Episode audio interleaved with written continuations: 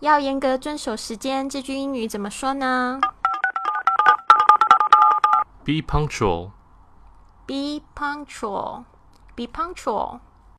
这边的 punctual，p u n c t u a l，注意一下它的发音，punctual。这个 k 很轻的，因为被这个 chul 的声音带走了。punctual。You'd better be on time for work.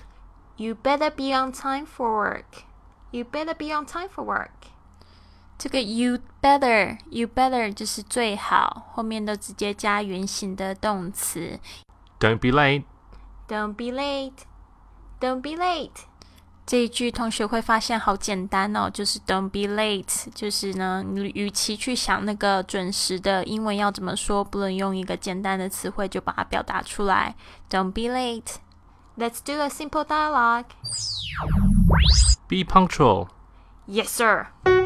这句英语怎么说？由 Mr. and Mrs. Wang 每日更新。